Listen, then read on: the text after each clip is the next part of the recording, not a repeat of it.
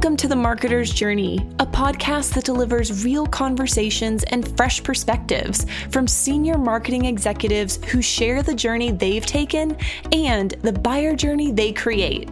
And now, here's your host, Randy Frisch.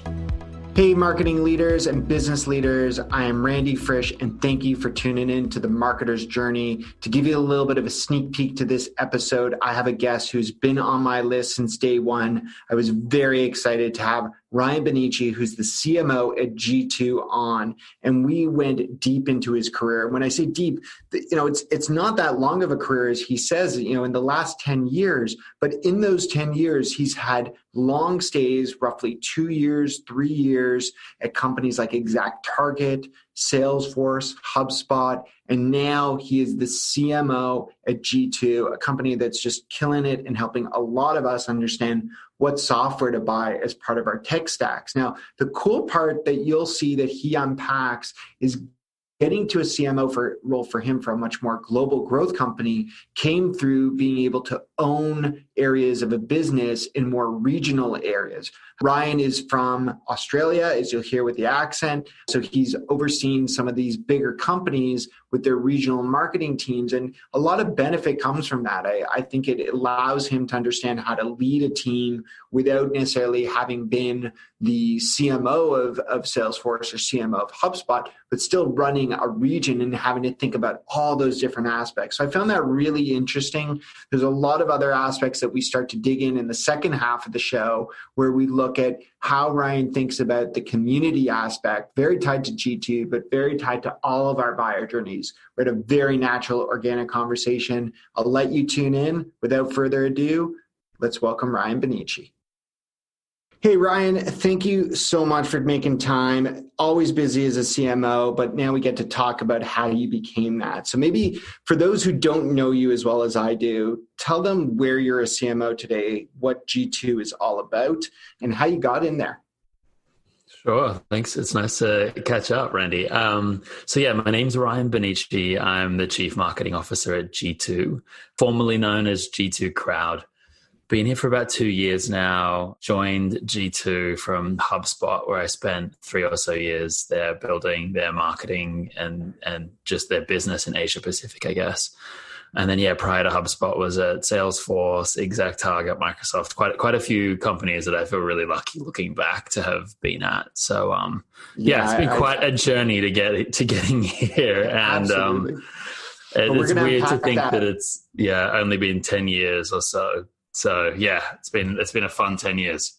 Well, there's there's people who are going to tune into this podcast who are probably sitting there saying, if I could just get a job at one of those companies, let alone in your case, all of those companies, uh, is really really interesting. And and I'm going to guess, just given you know, for those who who aren't as familiar with HubSpot and Salesforce and Exact Target, all in the marketing technology space, all mm. in the mm. software space, which probably groomed you pretty well for a role at G2, which is all about what software is the best software in the in the view of a community. Yeah, absolutely. I mean, I think it grew me in a few different ways. I mean, I think this when I kind of look at my path and my career and everything, I think the two things that have probably been the most beneficial to me. One is that I've yeah always marketed. So I've always been a marketer at a Martech company, which I think the benefit of that is that typically like you will use your product better than any of your customers um, right? At salesforce you know we use our crm better than any of our customers because you know we were building it we were on the cutting edge of it so we were pushing it to new levels. Same as hubspot right? Hubspot uses hubspot better than everyone and it's the hubspot marketing team a lot of the time that's actually you know putting in asks to product about like developing new features and new integrations and whatnot. And so I think like you know, gosh, if I think if I think back ten years ago, which was when I was at what Microsoft and Exact Target, you know, back then this is when like email and digital and everything was really kind of ramping up and getting a lot more advanced. And and it was interesting because I, I, was really well positioned to be able to have these really senior conversations with CMOs at prospect companies because they couldn't do this lifecycle marketing. They couldn't do all of these amazing customer journey, digital touch point focused marketing without us. And so, you know, being that platform, you know, a marketer can have as many ideas as they want, but they ultimately need technology today. It's like it's it's almost impossible to execute on any marketing campaign now without tech.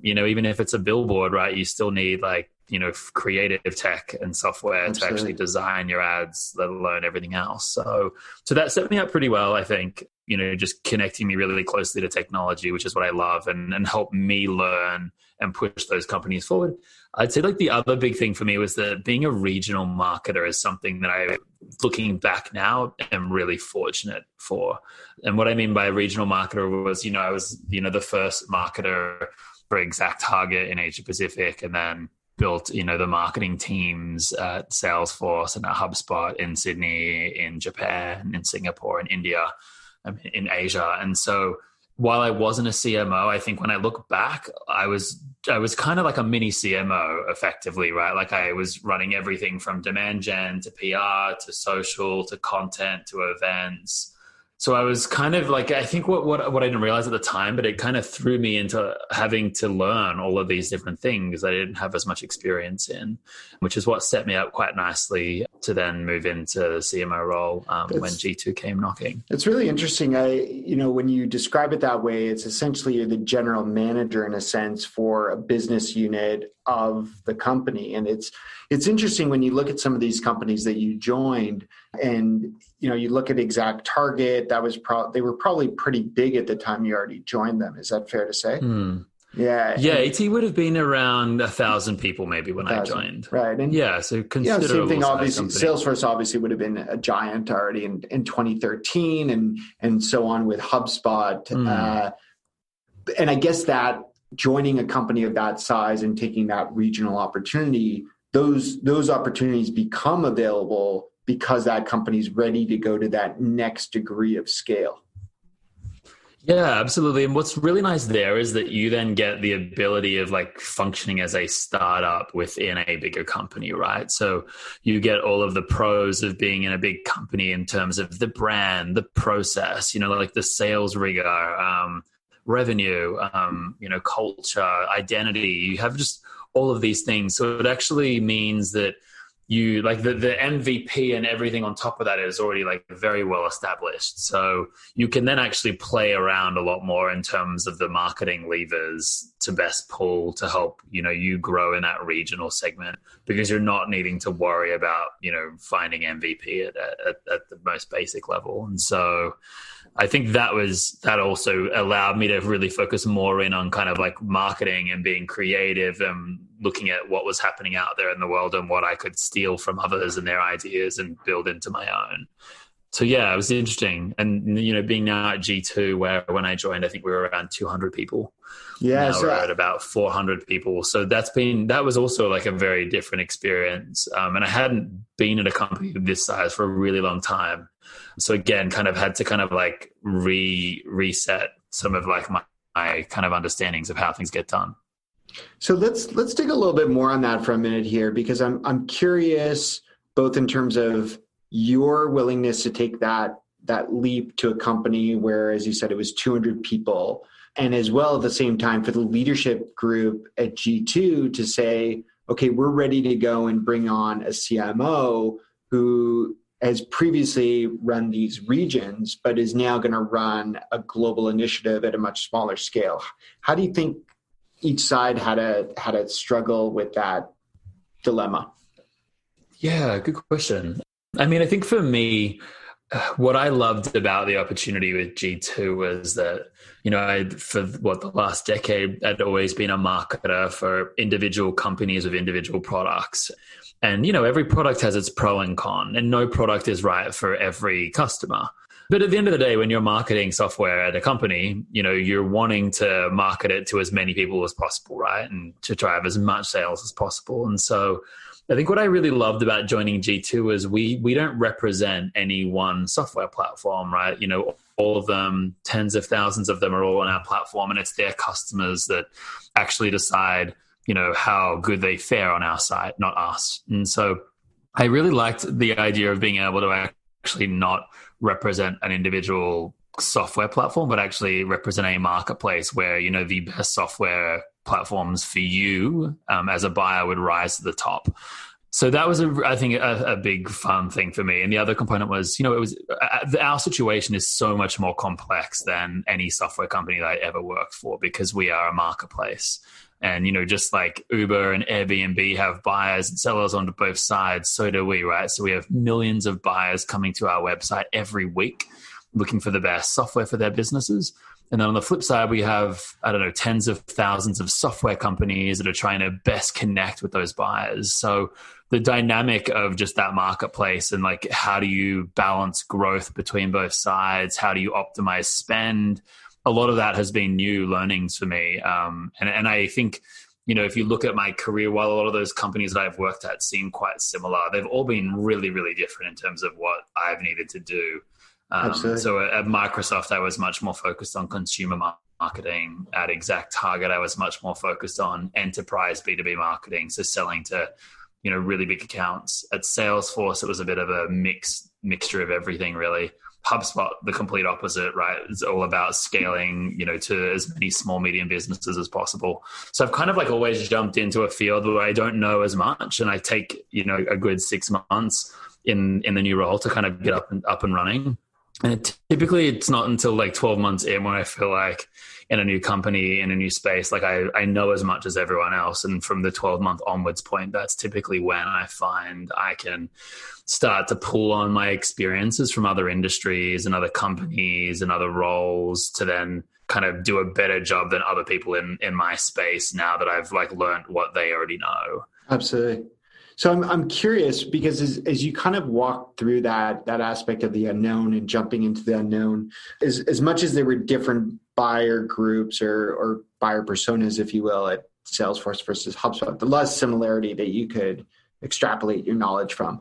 What have you done to research and meet people who can help you understand how to run these double-sided marketplaces because being the CMO I'm sure your team expects you to you know have that plan know some of the things that, that are going to help you succeed? Like have you managed to connect with people from the airbnbs the ubers you know maybe a, a glassdoor love them or hate them yeah.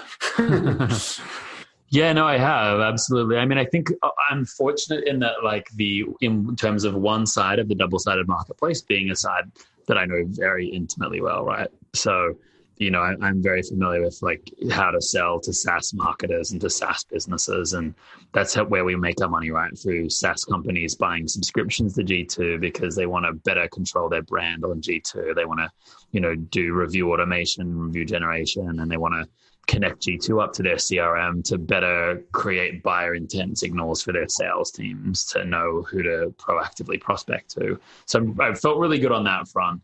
So yeah, it was com- it has been companies like like Facebook, like Uber, like Yelp, Glassdoor, comparably. I've spoken to like folks on on the growth teams and growth leaders at all of those companies to learn from them. We also have like another component which makes it tough for us, which is really around kind of most of those companies that I just mentioned are typically for really quick purchases. Even Amazon is is predominantly quick purchase.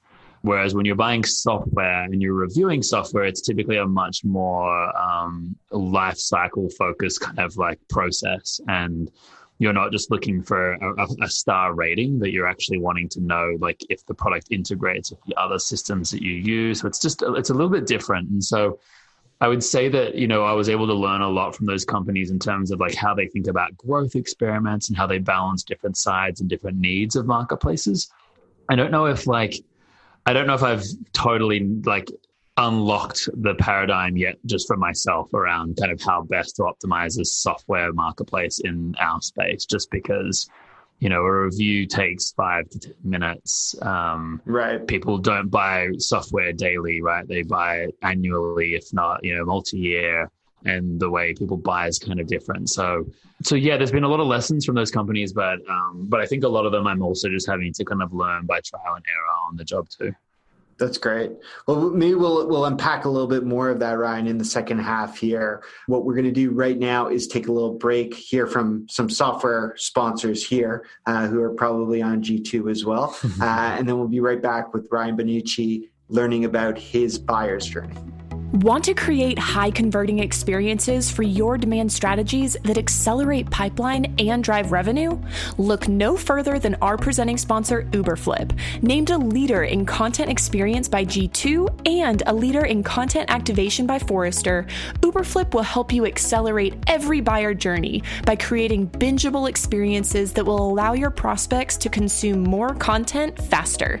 Companies like Trimble, Wiley, and Stantec are using Uberflip to power their go to market strategies, and we created one just for you. Head to uberflip.com slash journey to see how Uberflip can help you leverage the power of personalized content experiences to drive demand.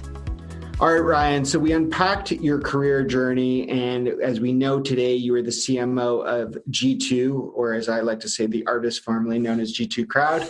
uh, and you know, I, I, think what G2 does as we talk about the buyer journey is very interesting because I think a lot of us think of software purchases as the goal is to get the buyer to spend time with our sales team. And that's everything that marketing is trying to do is drive you mm. to our sales team. And then the sales team is going to do a great job at closing business. The other cool way that a lot of us hope for is word of mouth. And, and is it fair to say that that the future is to to make word of mouth easier?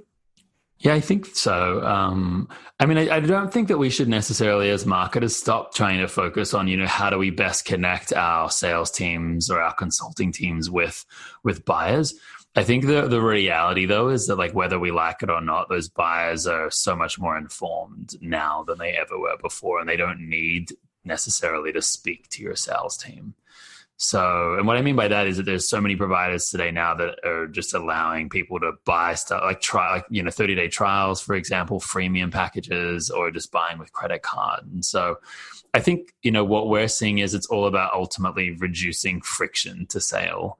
And so if a buyer can learn a lot about your product and service from your customers online by coming to g2.com, like they much prefer to do that. Then you know if they have questions and they need technical details answered or they want to better understand how to integrate something no doubt like speaking to you know a solutions engineer at your company or you know an experienced sales consultant will help them.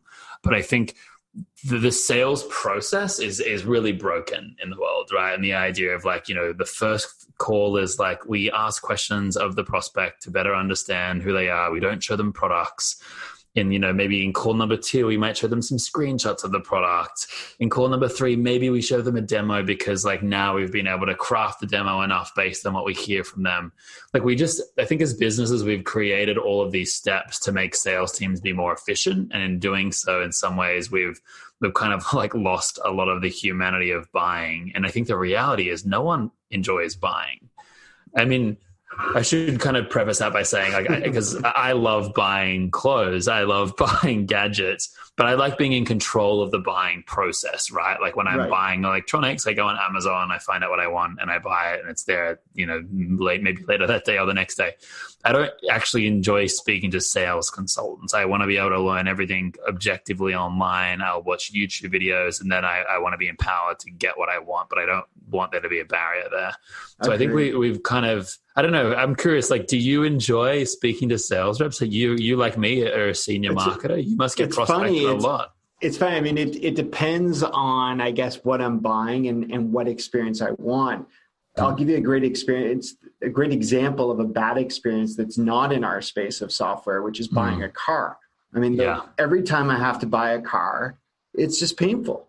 You yeah. go in there, you know what you want, you know you're going to have to haggle a bit. But then the process where they got to go in the other room and leave you for 20 minutes so that they pretend that they're doing whatever they're doing or actually doing something that inefficient drives me nuts. Uh, totally. And and it's it's interesting. I mean, pulling it more into the software space it was very interesting. Uh, this just happened. I, I, can't say the vendors or the, or the solution, but we mm. were evaluating at Uberflip buying a solution, and and given that we we know a lot of the martech players well we partner with a lot of them it's hard to pick one because it, it's like choosing your children which one of them you know, do you love more and one of the one of the people i have a relationship with one of the vendors said well i don't feel like you spent enough time evaluating us you know we mm. only got this much time with you and you chose someone else? And, and my answer to them was, we don't need a lot of time. You know, to your mm-hmm. point, Ryan, we you know we may be reading reviews on g2 we may be talking to other companies that we know that use different solutions. We may have people on our team who have used different solutions at different companies and stops along mm. the way. So a lot of our opinions are formed. It's it's really specific details that in some cases we can we can knock off in a one hour call. Totally Totally. And I think to your car point, right, I'm just, I love, I think one of the things that's made me a really good marketer is that I'm just very much like a consumer and I'm always consuming marketing messages and learning from them. And I think that Carvana have done just such a great job lately in marketing the value of their platform in terms of like using an app, like listing your car, selling your car, just basically removing every single pain point out of buying and selling cars. And like, let's be real. Like, have you seen their ads with their like their car vending machine? Like, I don't even know if that even really exists or not, but it's a really buzzy thing that gets lots of people talking about it. So they've done a great job at that. Like, and to your point, I'm with you. I've just recently bought a car and I didn't. I just went online, put my credit card in, and then it got delivered a week later, and it was heavenly. Like That's truly, amazing. the most heavenly experience ever. And so, yeah, I think like I think as marketers and as like leaders in business, we need to try and work out how do we how do we like let really great products shine through and how do we kind of reduce friction so that buyers can learn as much as they need to and can buy as quickly as possibly well it's very interesting as you as you say that i think to myself a lot of this software that we're buying, a lot of the solutions that we're buying out in the market, they're designed to streamline the way we do business. So take something as simple as e-signature, a solution like DocuSign mm. or HelloSign, other tools like that. They're really taking this archaic way of getting multiple parties to sign a document where they have to sign, print, scan, email. I mean, I'm not talking fax days, I'm just talking modern day. and they make it so simple, yet as you pointed out, when it comes to the sales process on those same solutions, we we drag people through these elongated processes that maybe don't have to be. Yeah, I think so. And I think that comes down to oftentimes marketers not doing a great job in in kind of qualification at asking people like where they are at in the buying process. You know, because if I think of myself, right, like we when I joined G2, I did a bit of an I did a massive overhaul of our of our Martech and all the technology we were using. And I remember very vividly like filling out some demo forms of these platforms that I wanted to buy and then having to go through like these sales calls. And I remember just vividly being like, hey, I don't think you understand. Like, I'm ready to buy. Like, let's start talking price. Like, I don't want to know. Like, and and then and they almost were like, well, no, actually, we want to like run you through these things. And I was like, no, no, you don't get it. Like, use your platforms many times. Like, I just want to buy. Like, let's talk about pricing. And it was like a lot of pushback, and I think I had to like escalate it to like a more senior person at a company that I knew to be like, hey, I don't know what the deal is here. Like, I just want like I'm trying to buy. like let me give you my money, please. Like right. I don't want to waste time talking to sales reps. No, just credit to sales reps, but it's just like I'm a marketer. I want to do marketing, and I know what I need to do marketing. I don't need right. to talk to someone. So yeah, I think I, I mean, we're definitely hearing really good feedback from you know the millions of buyers that come to our site every week around how like we're helping them find that better technology and we find that like you know some of our competitors that have similar looking sites but that are pay to play, like Capterra as an example. We have a lot of companies that or buyers that will come to us after they have bought technology off of Capterra, and then they'll say, "Hey, we never even realized that, like when we were on Capterra, the list was ordered by who was paying the most to be there." So mm-hmm. they bought software that they were thinking was going to be good for them, turned out to be horrible for them, and then they realized, like after only going through that horrible experience, that it was pay to play, and so I think by focusing on just like quality and you know being really authentic and having trusted reviews, like is going to see us win in the long term, and and our traffic's growing faster than all of our competitors, so that's nice too. Well, maybe one of the things that we uncovered that's maybe the mm. silver bullet is is if you start evaluating software on who has the best buying experience, the best you know process in buying that technology. Maybe that's an extra column that we need on that list, not just yeah, on how well the tech works, but but what was it like actually going through the selling process? Mm. Was it efficient? Was it yeah honest? Totally, and that's something that we've actually been toying with the idea of like, do we? You know, because right now, most of the questions that we ask for when people are leaving reviews is much more focused on the software, the implementation. We don't focus a whole a lot of questions on the buying process and you know how authentic was your sales rep and like how would you rate your sales rep or your consultant? And, and i've thought about that as like an interesting area for us to go down potentially just to give more information back to these software companies around how they could do a better job. Because i'm sure you know there's companies out there that have great products but maybe sales teams that don't do a great job of selling those products in a great way. And so, like, if I was a, a, a GM of that company, I would want to, you know, change things up a little bit potentially. Absolutely. Um, Absolutely. So yeah, it's a fun space. I mean, and technology is like everywhere, right? Like you and I right now are talking on Zoom. I've got Google Docs open in the background, Evernote open in the background, my Google Calendar open. Like think without realizing every day I'm probably using two dozen different pieces of software at a minimum, right? Yeah. Maybe you are using even more than that. Um, you know, th- there's no way of getting around it. Um, but yeah, it's definitely an important definitely exciting space that you've landed in and and really interesting how it it actually ties back into an area that you're so passionate about which is is mapping better buyer journeys through salesforce hubspot ExactTarget all all coming into full cycle here at g2 ryan we're going to keep you around after a short break here we'll take a quick sure. pause and then we're going to hear how you take breaks as Sounds part good. of your journey Hey Ryan, so we we've learned about your career journey, which is fascinating, the buyer journey that you you're creating over at G2. But what about taking time for yourself, for your family? I know you got some dogs. How do you make time for all that being the CMO of a company that's growing at a crazy rate? Yeah, you know, I've always, this hasn't ever been something that's been a massive struggle for me. And I think I'm lucky in that I'm Australian and I grew up outside of the US, to be honest. So in Australia, you know, like I guess a lot of parts of the world now, um, annual leave is something that's kind of part of the, the, the, government sets. So in Australia, right, you know, it's like my it's like my privilege to get four. Sorry, privilege isn't the right way of putting it.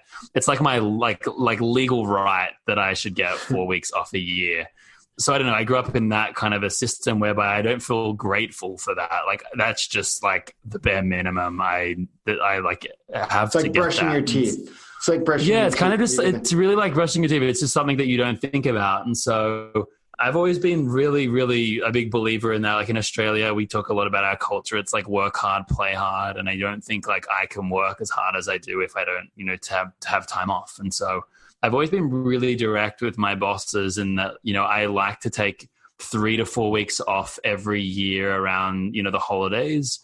So, you know, like in in a few weeks um, after kickoff um, for around New Year, I'm going to Bali for three weeks just to Very like nice. completely shut out from work, live in the rainforest, do lots of yoga. so yeah, I'm just a really big believer in you need to like switch off from work, and and I have pretty like good boundaries around. I try not to text colleagues after hours or slack them after hours. If my boss texts me after hours, I won't reply to him until the morning.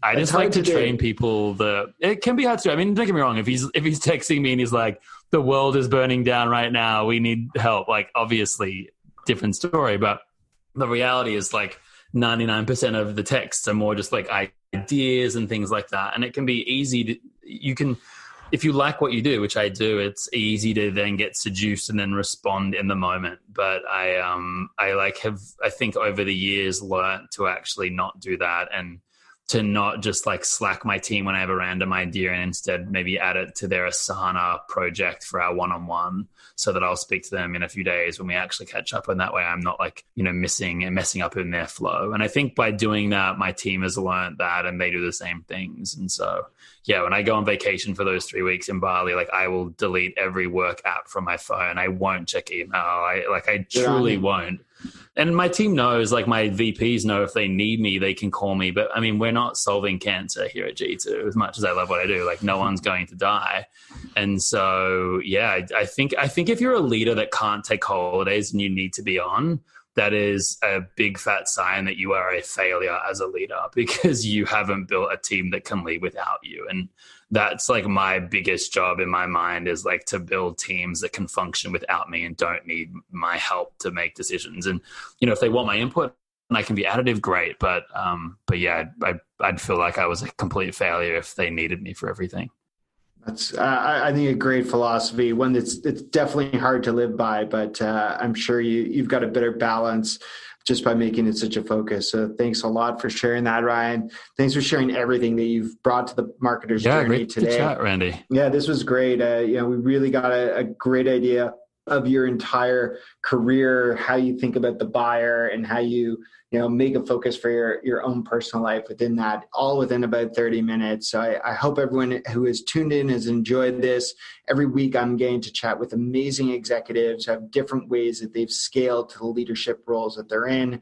Ryan's story is truly unique and i hope you'll listen in to some of the other unique ones that we've got. Until next time this has been the marketer's journey. I'm randy frisch from uberflip. Thank you so much to ryan bonnici from g2 thanks randy. See ya You've been listening to the Marketer's Journey podcast. Big thanks to our sponsors at Uberflip, who help you fuel demand generation with content for an accelerated buyer journey. To ensure you never miss an episode, subscribe on iTunes, Google Play, Spotify, at uberflip.com slash podcast, or anywhere you listen to podcasts.